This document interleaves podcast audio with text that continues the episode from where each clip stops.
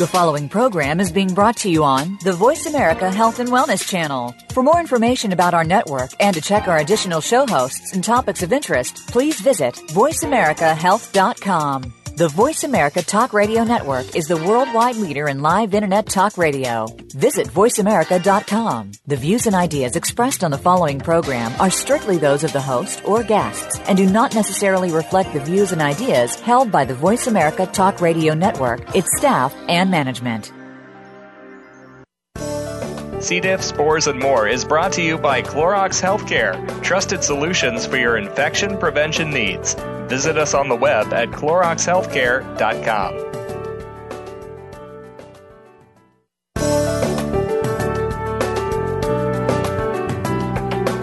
Welcome to C. diff, spores, and more with your host, Nancy Caralla. We are here to discuss C. diff, healthcare associated infections, and other related healthcare topics. Now, here's your host, Nancy Caralla. Hi, good afternoon. Welcome and thank you for joining us today on C. diff Spores and More Global Broadcasting Network. We would like to thank our official sponsor, Clorox Healthcare, for making this program possible. Today we welcome our guest from Taymount Clinic UK, Glenn Taylor, head microbiologist, here to discuss with us the Taymount Clinic pioneering fecal microbiota transplant, FMT, for digestive problems. At this time, I would like to introduce our guest, Glenn Taylor from the Taymount Clinic. And thank you, Glenn, for joining us today. It's a pleasure to speak with you again to discuss this important topic. Nancy, hello. Thank you for inviting me back. I enjoyed myself last time.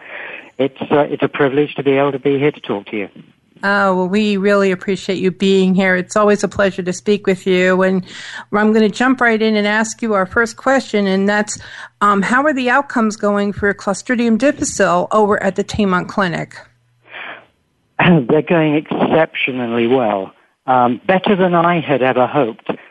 Uh, I've been following other clinics, and um, I can see that treatment with FMT, fecal microbiota transplant for Clostridium difficile has been going well. I, I, I changed things slightly. We are enjoying, you know, touch every piece of wood I can possibly find around me.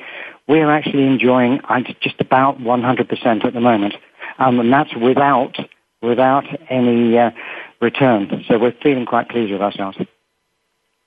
That's amazing. We're so happy for all of you there. And you have an impeccable clinic over in the UK that I was able to visit a few years back. And we really appreciate everything you're doing to help the patients uh, suffering with this infection.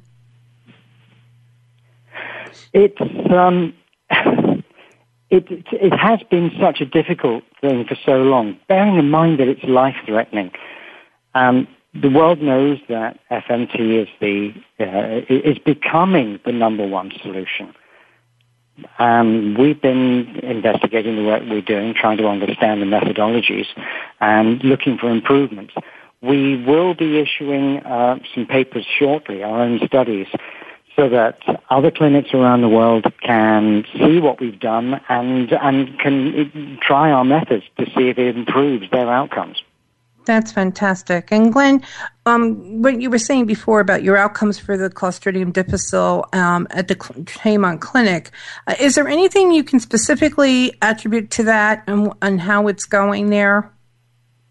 If I could sum it up in one word, it would be perseverance.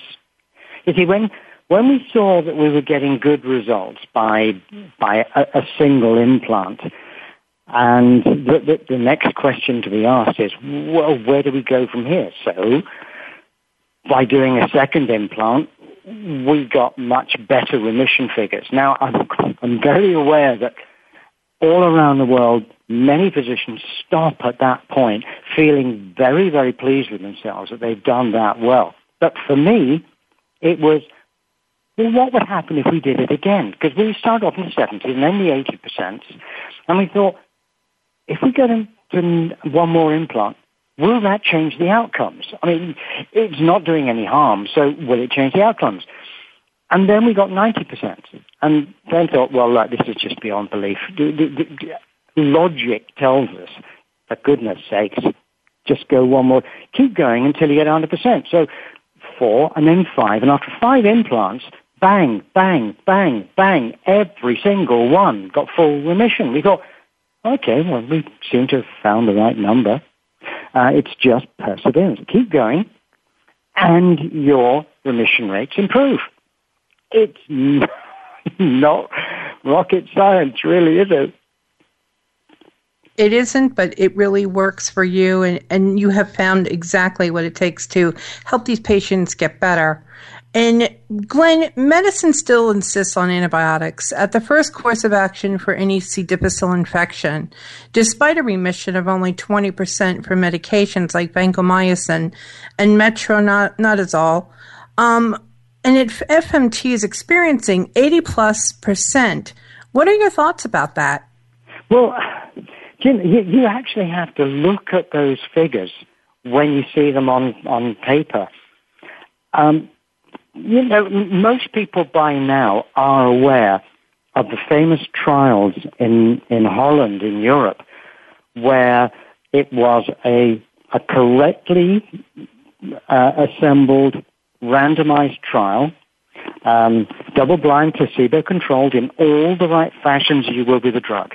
And you had 50% of the patients treated with their, their own stool, quietly treated with their own stool, and the other 50% with clear donor stool.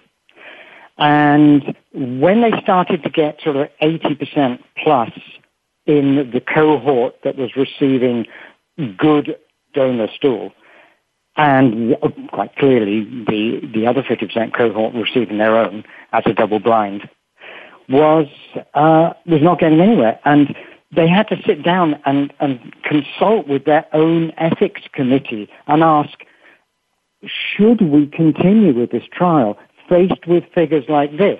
They decided to abandon the trial and immediately give all the other cohort the first cohort's treatment protocol and you know, got the same result as, as cohort one. You know, you've got 80% plus remission rates. It's, faced with those kind of figures, I'm not quite understanding the logic employed by the regulatory authorities when they say you must try chemicals first and you keep throwing expensive chemicals that take a long time to get a form of resolution and the patients keep having to come back to hospital and getting sick again and all the costs that go with it when there's a solution staring you in the face. Now, in the United Kingdom, the National Institute for Clinical Excellence, one of our regulatory bodies, has actually gone into print saying it is FMT, the, the fecal transplant, as you call it in the States, it is the best treatment for Clostridium difficile that has yet been devised. So the question is, Given that, why would you use any other methodology? What, what, what, what's going on? It's just not making sense. Yeah, I, I understand that. And yet, some patients actually prefer to try the antibiotics before going for the FMT route. Well, it's kind of got this bit of a stigma to it, you know, from where it comes from. So I can, I can get that. Um, I have to say that every single one of the patients that's come through the Taymount team doesn't quite feel that way. They're raw. They've switched off from from the, the sensitivities and they're going, I want the bugs. I want the bacteria. I know what's going to work and I want the bacteria. The idea that, oh, I'd rather stick to the pills, thank you, I just, to me is broadly nonsensical. Exactly. Glenn, as antibiotics are reported to be impl- implicated at the very center of C. difficile infections, does your medical staff prescribe them prior to an FMT treatment starting? Well, we, we, in the early days, we agonized over this. We looked at what was being done. And I understand why other doctors have just tried like, like one more time, see what we can do. Do we have to reduce the numbers? Is it best to hit the patient with antibiotics? Well, we thought this through and we came out the other end thinking, it was actually the antibiotics, the action of antibiotics in being used possibly to save the patient's life. You know, let's not take the glory away from antibiotics. They're critically important, life-saving drugs that have saved millions of people throughout the world. No question of that. But their action that they employ, dependent upon the class of antibiotic used, also works on non-pathogenic bacteria. So your good guys living in your gut, the ones that we have grown up with and help us with so many things, including our immune system, not just digestion and what goes on there, but our immune system, our neurological system, all the things we start to discover now. All these, all these bugs that help us through our life are also susceptible to antibiotics and they die. And it's the absence of critical species of antibiotic uh, of, of uh, bacteria that permit Clostridium to infect that environment. So you kind of say um, antibiotics are actually the cause, despite being life-saving, they're the cause of the problem. Should we use them again? And we went into trials by literally just using the implant of fecal microbiota transplant in implants going in, and and we found we didn't need antibiotics at all. So we saved all the other microbiota that live in the body that would be affected by the use of antibiotics, not least of which any of you out there who've been through a long course of heavyweight antibiotics knows how it feels. Some of them can create horrendous side effects. It's on the packet. Get the little piece of paper out. Look at the side effects. So if we can avoid unpleasant side effects and just go straight to displacing Clostridium difficile, why would you not just do that? That's what we did.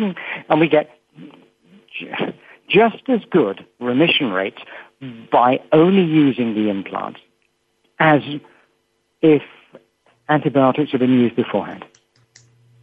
Exactly. I understand what you're saying, and I think our listeners also do the same, Glenn. And at, right at this time, we are going to take a, a, short commercial break, and when we return, we will continue discussing uh, pioneering fecal microbiota transplant (FMT) for digestive problems with Glenn Taylor, head microbiologist for the Taymount Clinic. Stay tuned, and we'll be right back after these messages.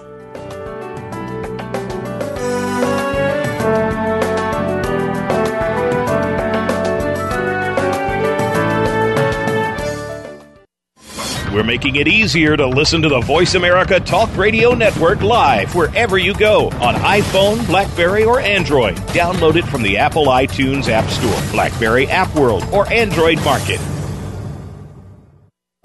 The C. diff Foundation offers global community support sessions. C. diff can affect anyone at any age, at any location in the world. Receive support from topic experts sharing information on nutrition, mental health, C. difficile prevention, treatments, and environmental safety, as well as learn about upcoming events, teleconferences, and support sessions. To register for a session, call the C. diff Foundation at 1 844 4 C. diff. 1 844 367 2343 or visit us on the web at cdifffoundation.org. Support is just a phone call or mouse click away. Because C. difficile lives on surfaces for weeks, because it infects nearly 500,000 Americans yearly, you need disinfectants you can trust. Clorox Healthcare bleach products, cited by more studies to kill C. diff than any other products. EPA registered to kill C. diff in as fast as three minutes. Trusted disinfectants to kill C. diff spores in hospitals, because even one C. diff infection is too many. Learn more at CloroxHealthcare.com. Find out what's happening on the Voice America Talk Radio Network by keeping up with us on Twitter. You can find us at Voice America TRN.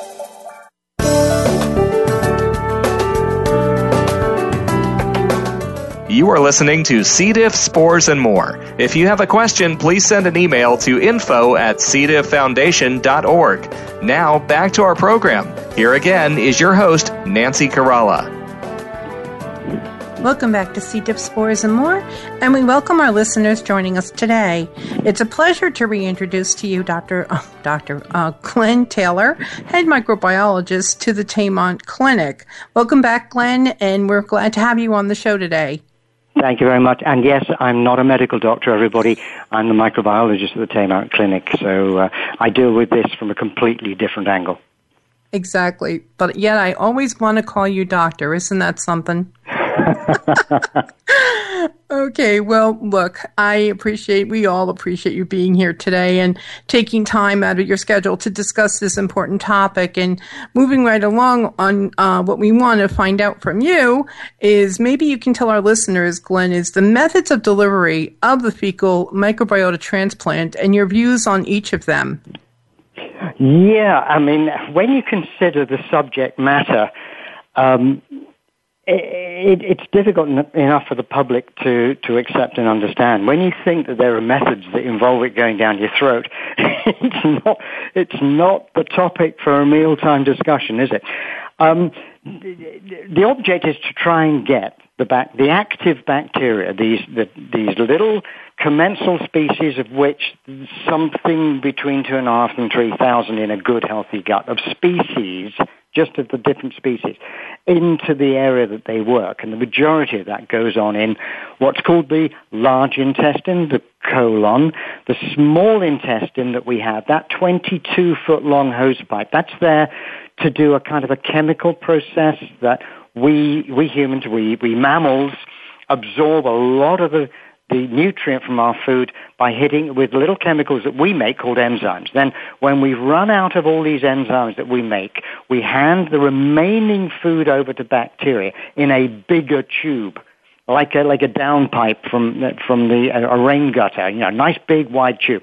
And in there live the bacteria. And that's where they need to be put. Now, the methods employed so far are a, uh, uh, top down or um, uh, from the ground upwards. Now, top down would be either a tube through the, the nose or down the throat where an implant is put into the stomach or, or negotiated through a little valve from the stomach into a tube that starts the gut proper, the duodenum, or sorry, you guys call it something different. You call it the duodenum, I think. So anyway, we get it there, and then it has to work its way through the small intestine. Now, the reason why we don't have bacteria living in our small intestine is because we actively discourage them from being there. It's not an appropriate place to grow bugs.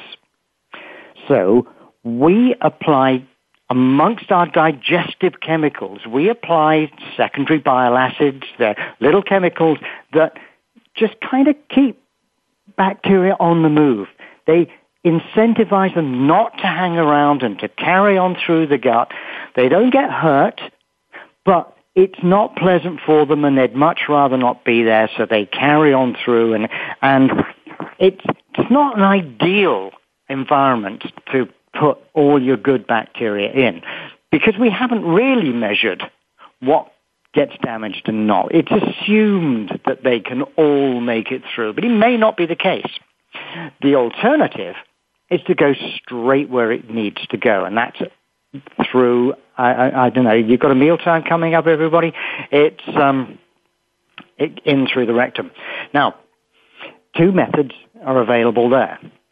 Most doctors who deal with the gut, gastroenterologists, are familiar with an instrument that's about, oh, about as, as thick as your thumb as you look at it.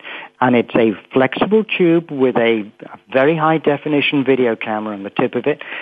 And it's called a colonoscope. Its object being that you can feed it in and steer it around the corners until you are looking at every bit, taking pictures, looking at it on a big screen, um, deciding to take little samples, nibble samples out to send them back to the lab to be analyzed.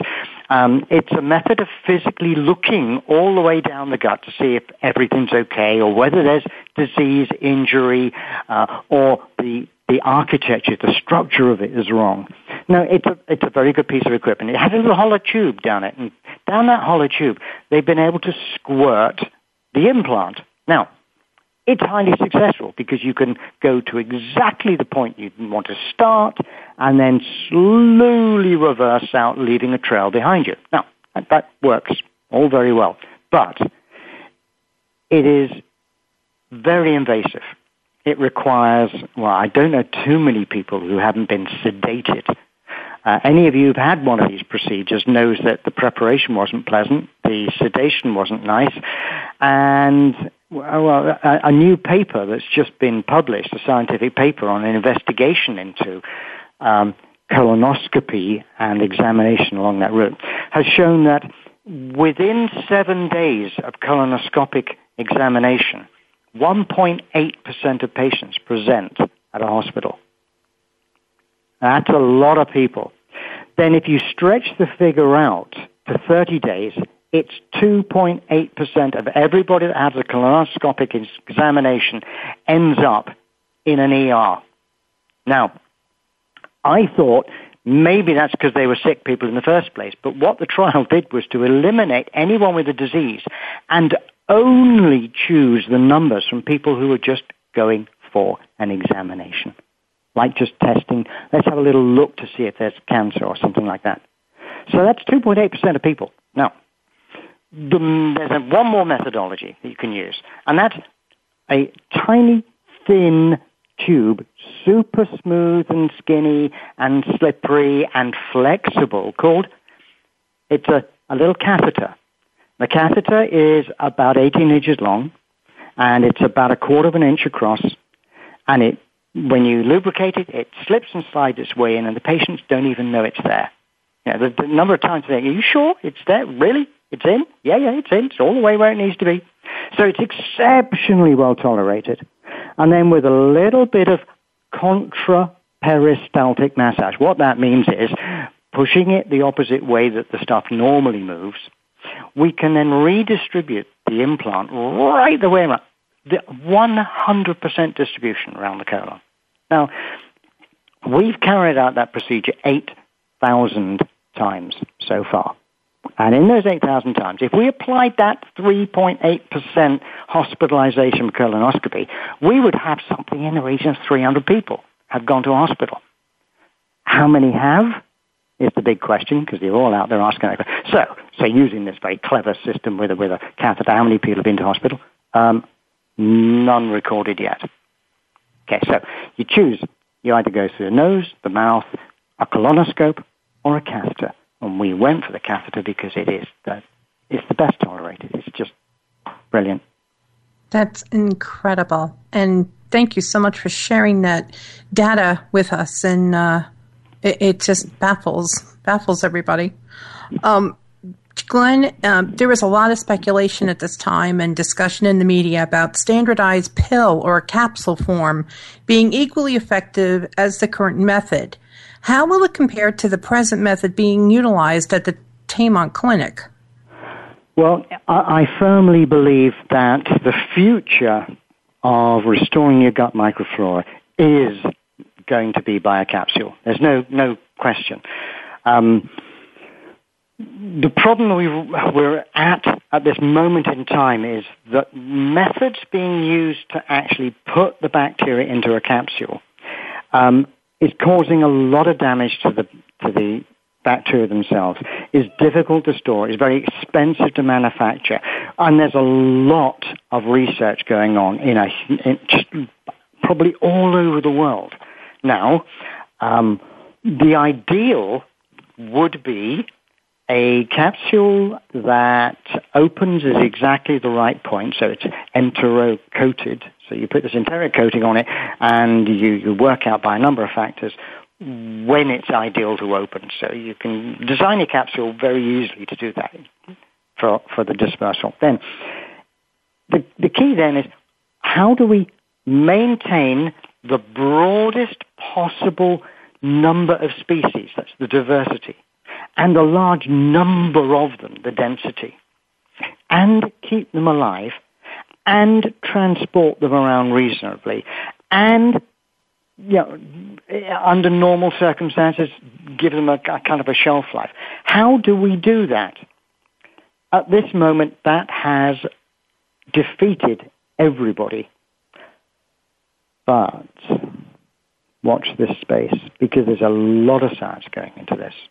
And we have been working on something that we hope will be able to deliver at some point in the future when all the safety has been done, when all the trials have been completed, the object being that we want to be able to provide bacteria in a way that's not just for disease states, but to be able to deliver in an easy to consume, so a capsule, all the gut microflora, to use it in a wellness model rather than just a sickness model.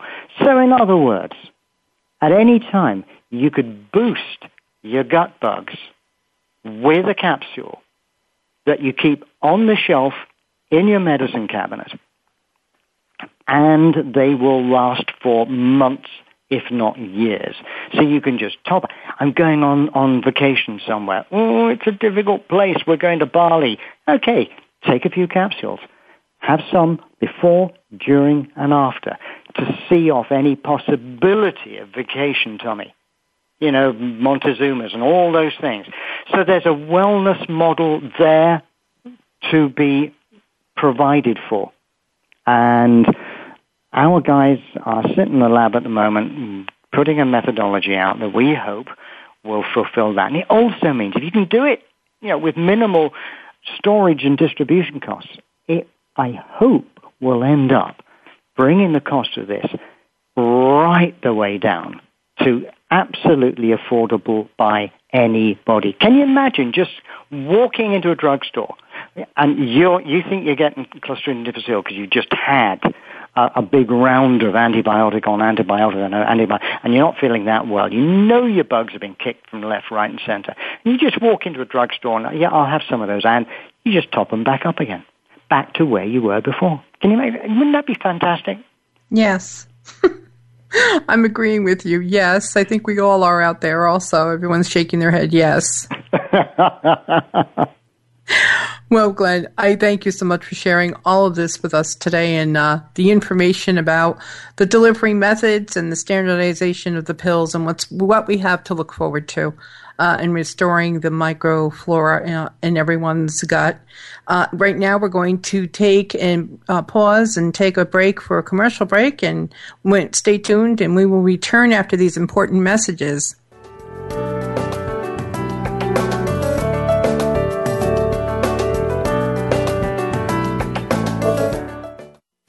We're making it easier to listen to the Voice America Talk Radio Network live wherever you go on iPhone, Blackberry, or Android. Download it from the Apple iTunes App Store, Blackberry App World, or Android Market. Join us on September 20th in Atlanta, Georgia for the fourth annual International Raising C. diff Awareness Conference and Health Expo. Visit the C. diff Foundation website at cdifffoundation.org for event details or contact the C. diff Foundation at 919 201 1512 for additional information. Again, the website is cdifffoundation.org. Because C. difficile lives on surfaces for weeks, because it infects nearly 500,000 Americans yearly, you need disinfectants you can trust.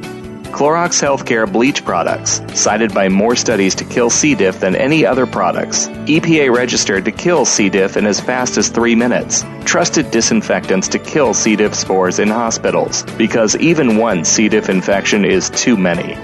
Learn more at CloroxHealthcare.com. Think you've seen everything there is to see in online television? Let us surprise you. Visit VoiceAmerica.tv today for sports, health, business, and more on demand 24 7.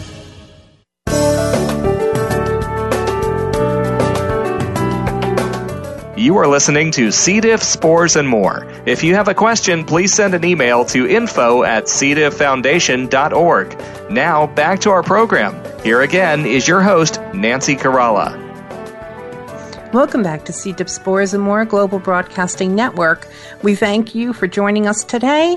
We would also like to welcome back our guest, Glenn Taylor, head microbiologist at the Taymount Clinic, here discussing pioneering fecal microbiota transplant, FMT, for digestive problems. Welcome back, Glenn. Hello, Natty. Glenn, we've heard a lot about your new um, facility that has opened, the Taymount Clinic in the Caribbean. Um, if um, and if you wouldn't mind, uh, it's available here in well, the FMT is already available here in the U.S., uh, but we wanted to know what purpose does this serve you to have one here in the Caribbean? Okay, um, we were specifically asked to, to be able to establish uh, a, a, clinic uh, utilizing the Taymount protocols in the laboratory and the, the treatment itself. Uh, and to, to try and open it up as, uh, as, as close to the U.S. mainland as we could. And it was uh, decided that 25 minutes by flight from Miami was a reasonably short distance for us to set up in the Bahamas. Now, with the Bahamas comes a challenge in that it's a sensational place to go. Uh, you must have, I, I hate going over there just to make sure everything's all right, you know, because it's all that sun and sand and fabulous weather. I just, yeah, I'm having not to do that because I'm in the lab and in the hospital. But sorry for taking the Mickey on that one. No, the, the, the point is, we needed to be able to provide Taymount protocols for American clients who, who wanted to use our methods. So you have to remember that behind all this, uh, despite the fact that the majority of the world knows FMT for the incredible work it does with Clostridium, there are other aspects. The bugs themselves also facilitate our uh, our neurology. They they assist in making our immune system understand what is expected of it. Bacteria are part of our environment because of the, the rate that they replicate. They, they're very reactive to the environment. They learn much faster than we do. So when we reintroduce them into the gut, they've got a lot of environmental knowledge. So when our T cells, our T regulatory cells, are desperate for the latest update on what's going on out in the world, it's bacteria that tell them what the appropriate level of immune responses they should apply. So immune diseases came in, neurological diseases came in, and IBD, inflammatory bowel diseases. Now, in the United States, of course, you guys are uh, restricted by the FDA because it got a little out of hand, and I completely understand the reason behind their restrictions in calling it an investigation new drug. We had the the good fortune in the Bahamas to be talking to the Bahamian government and the the Prime Minister's office over there, and they'd all heard about the treatment, and they were quite excited to, to watch it develop. So we got a license we have one year at a time that renews, and under medical circumstances, with oversight by gastroenterologists, neurologists, and recently a pediatrician for children, we've been able to utilize fecal microbiota transplant on a broader range of diseases than you currently can. And one of the really exciting things was only recently we, we uh, had a new uh, pediatrician join, as I've said, and uh, patients have been coming in, and we've been getting some wonderful results. I have to say, it's really heartwarming. Bring, you know, we, we get reports back from the Bahamas, and uh, we, we sit down and we discuss those at management meetings. And you've never seen, you know, a bunch of grown adults burst into tears so readily as when we hear those those patient outcomes. They're just sensational. Yes, we can absolutely only imagine that, especially in pediatrics. Yeah, uh, as a parent. Um, it's been a huge frustration for me. We in the UK are not licensed to treat children. And that's why the Bahamas became so important to us. Well, and what what's the ages that you're treating in the Bahamas? What are the pediatric ages? Okay, the pedi- we're, we're talking children. We're not talking neonates.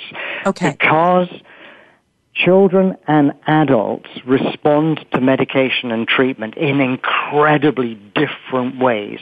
And body mass and volumes is critical in knowing how to make dosages.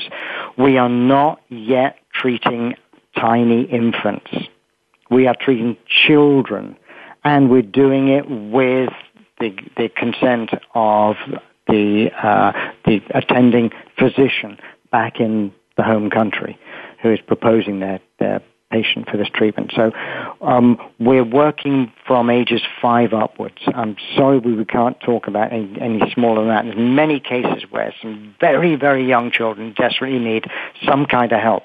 We just haven't put the research in yet, and it's simply not safe. Not yet. Exactly. You know, Right. These are lives. These are children, and you don't experiment. Exactly. We we agree with you on that. We receive a, a lot of um, telephone calls on the hotline from parents who um, have their little ones um, suffering with C. difficile infections, and it's heartbreaking. So we, Which, you know, we understand. I see no problem. yeah, yeah, I hear you. It's going to take the, it, it's got the potential to take their lives anyway.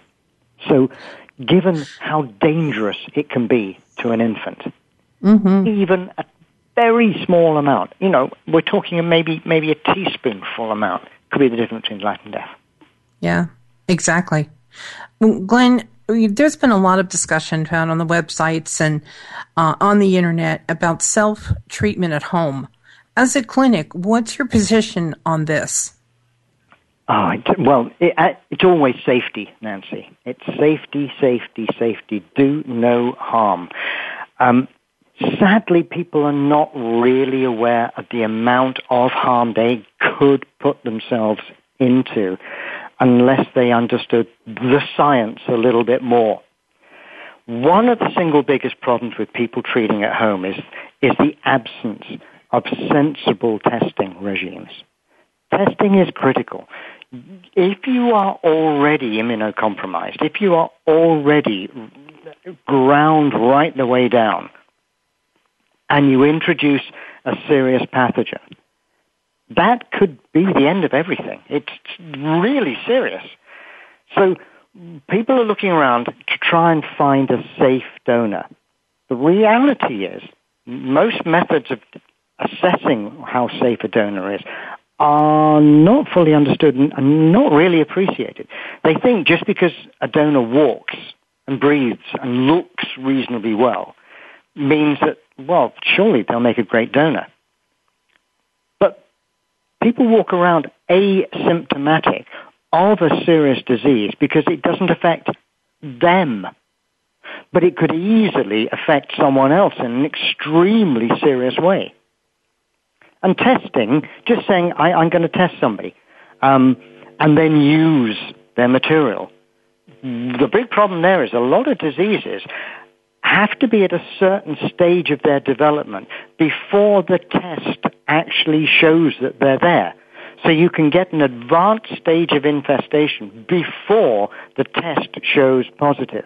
Meanwhile, if you've tested your donor and taken a sample and thinking I'm going to use it, but the, the test that shows the pathogenicity of a disease isn't at that time point yet, you could have a sample that contains a pathogen that could be very, very complicated for you.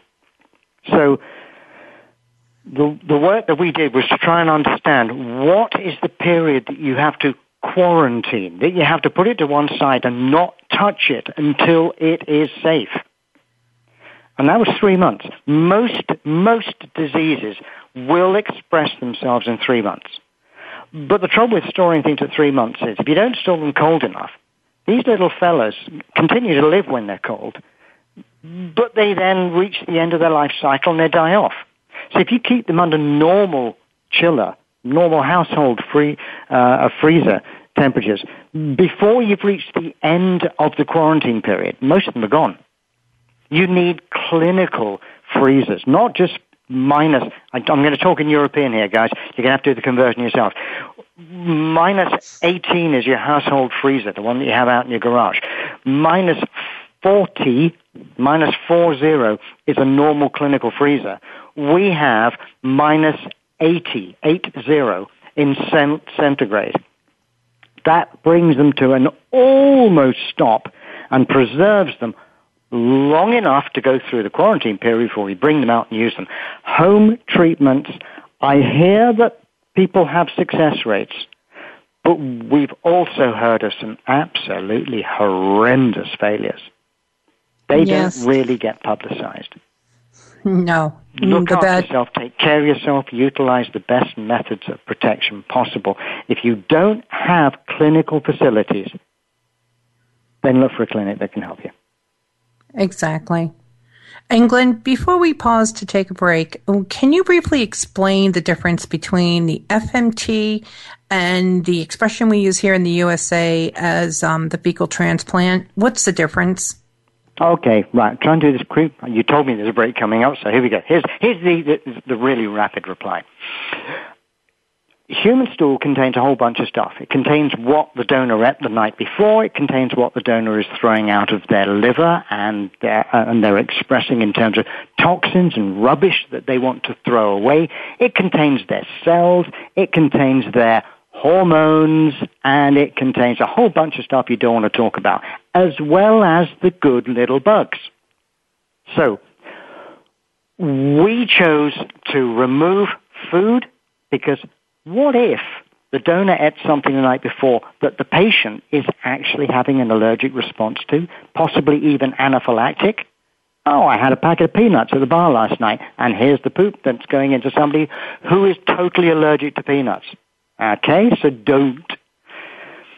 So we remove the food product, we move, remove the epithelial, the, the donor's human cells, we remove the mucus that they're throwing out, all of the, the, uh, uh, the toxins that they're trying to get out of their body, uh, and importantly, that, that hormone thing. Because if it's a female patient who's at the limit of her female testosterone, receiving implants from male donors who are at the limit, top end limit of their male testosterone, it causes complications you don't need. So, difference between fecal transplant, whole stool, sewage, raw sewage, fecal microbiota transplant, the extracted microflora, and nothing else.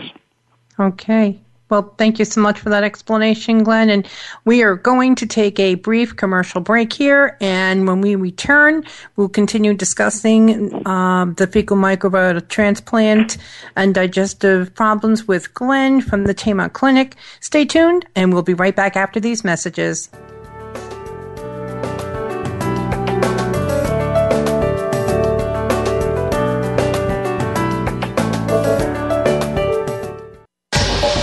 Get the news on our shows and other happenings by following us on Twitter. Find us at VoiceAmericaTRN or twitter.com forward slash VoiceAmericaTRN. To help support the C. diff Foundation, please visit our website, cdifffoundation.org forward slash donate, or call toll free 1 844 4 C. diff. That's 1 844 367 2343.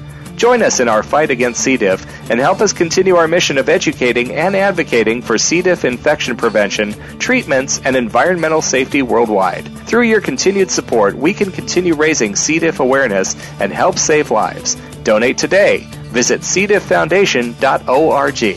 Thank you. Because C. difficile lives on surfaces for weeks, because it infects nearly 500,000 Americans yearly, you need disinfectants you can trust. Clorox Healthcare bleach products, cited by more studies to kill C. diff than any other products. EPA registered to kill C. diff in as fast as three minutes. Trusted disinfectants to kill C. diff spores in hospitals, because even one C. diff infection is too many. Learn more at CloroxHealthcare.com.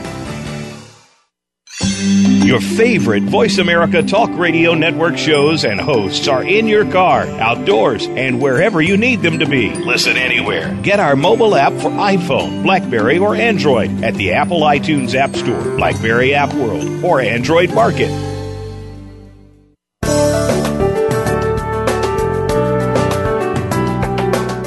You are listening to C. diff, spores, and more. If you have a question, please send an email to info at cdifffoundation.org. Now, back to our program. Here again is your host, Nancy Caralla. Welcome back to C. diff Spores and More, Global Broadcasting Network, and we thank you so much for joining us today. We would like to reintroduce to you our guest, Glenn Taylor, head microbiologist at the Taymount Clinic, here discussing pioneering fecal microbiota transplant, FMT, for digestive problems. Welcome back, Glenn. Thank you. Yeah, it's great for you to be here. And just to let all of our listeners know that 80, negative 80 degrees Celsius comes out to negative 100 degree, 112 degrees Fahrenheit. And that is not in anybody's home freezer, correct, Glenn? Absolutely. I'm afraid not. No, but we're so glad you're here with us today. And um, one thing that we all wanted to know, and that is about the donors. There's a big worry about donors, possible infection and transferring characteristics like like the obesity. Um, and how are these addressed over at the Taymount Clinic? Well, there, there has to be obviously a program of ensuring that your donor is is not just free of disease, but actually has a good bug characteristic. I mean, we try very, very hard to look for people who are really fit, strong, and healthy, but I think um, the reality is there's a Dr. Jeff Leach who does a lot of really good work. He was part of the American Gut Project. He's over in Africa at the moment with some African tribesmen. Jeff Leach wrote in his, his most recent book that um, this generation of human beings has probably got the worst diversity and density of gut bacteria of any generation in the entire history of our species. And any attempt to try and restore it from our own number is likely to be seen as just a, a complete failure. Um, a fool's errand is the word he uses. Now, when I tackled Jeff on this, and Jeff and I discuss matters like this on occasions, and he said, so, so how does the Taymount do it? Well, bearing in mind people aren't good um, at absolutely everything, um, but they're sometimes good at one or two things. We looked for donors, each of whom are really, really good at you know, part of their environment means that they are exposed to particular bacteria that gives them large numbers of certain groups, but they can't all live like that. So we did, we created something like superheroes. Um, super well in, terms of you Americans, you'll understand this one. So we, we've got donors who are like like the Hulk. We've got one like Captain America, and we've got uh, another like Iron Man, and so on and so on. And when we put all these donors and consecutive treatments together, it's like we've got the entire Avengers. I hope Stan Lee will forgive me for that one. But it means that we've got the entire team of superheroes with their super talents. Now, along with that comes the things that can go wrong. The famous one, which I think almost everybody's heard of, is the, the slim mother who contracted Clostridium and chose her daughter to be her donor, which worked beautifully, but there was a side effect. Her daughter was clinically obese, and the characteristic of her microbiome meant that she had a wrong ratio of bacteria. And that wrong ratio was transferred across to her mother, and her mother immediately started to struggle with her weight and developed obesity very, very easily. Had to work hard on doing something about it. This is simply because the doctors that treated her didn't take that into consideration. I mean, we're starting to see that not just Firmicutes and Bacteroides is critical ratios, but individual species. Christensenella is going to be a very, very important species to be utilized in metabolic syndrome, obesity. Yeah, I mean, why not at some point start introducing FMT for weight control? Because the people who are struggling have already developed the wrong ratios of bacteria and they just need them reversing. So it's totally feasible to look at it. At some point, we'll, we'll come up with a program um, that will help people with that particular challenge. Exactly. And that'll be all on the microbiome absolutely doing it all on its own. Look, it's taken care of us the past. If you look at the history of the human animal, the, the hominin animal, which has been around on this planet for three and a half million years, if you if you buy into evolution. And how many of us? Oh, about 107 billion of us have survived magnificently with a gut full of bacteria. Mm-hmm. It's the it's the biology that's so important. And we, we see one of our roles as reintroducing biology back into medicine. Mm-hmm. And Glenn, before we close the show today, do you have any closing statements you'd like to share with our global listeners? Ah, FMT should never be regarded as a single treatment that will be the answer to all ills. That's, that's such a big mistake. It's, illness is a mosaic of so many things. It, it can be um, bacteria as part of it. It can be your environment. It can be your food. Critically, it can be what you feed yourself and your bacteria that will decide to some element of, of how healthy you will remain in being. But there are so many methodologies that are now coming to light that will work together. Not one of them is the answer to everything. So, uh, as medicine starts to be a bit more introspective, less reliant upon chemistry, we will find that possibly by major changes in our lifestyle, that includes how we eat and, and what we eat and where we live and, and how we take care of ourselves, will become the model for wellness in the future. And you couldn't have said it any better if you tried, Glenn. And we are so grateful for you being here today and for the Taymount Clinic in the UK and Caribbean and all you're doing to help the patients with every illness, especially C. difficile infections. And right now, we just would like to also thank our um, our sponsor, Clorox Healthcare, for making this program possible.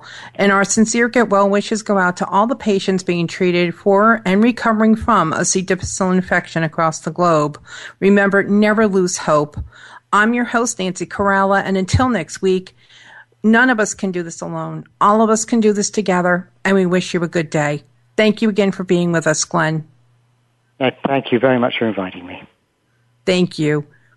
Have a good day.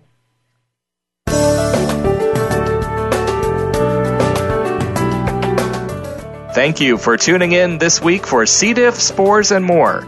Be sure to join your host, Nancy Caralla, again next Tuesday at 10 a.m. Pacific Time. That's 1 p.m. Eastern Time for another edition of our program on the Voice America Health and Wellness Channel. None of us can do this alone. All of us can do this together.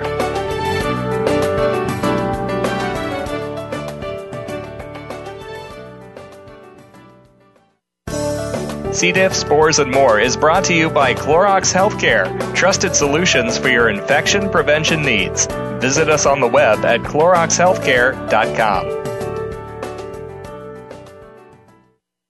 Thanks again for listening to the preceding program brought to you on the Voice America Health and Wellness Channel. For more information about our network and to check out additional show hosts and topics of interest, please visit voiceamericahealth.com. The Voice America Talk Radio Network is the worldwide leader in live Internet talk radio. Visit voiceamerica.com. The views and ideas expressed on the preceding program are strictly those of the host or guests and do not necessarily reflect the views and ideas held by the Voice America Talk Radio Network, its staff, and management.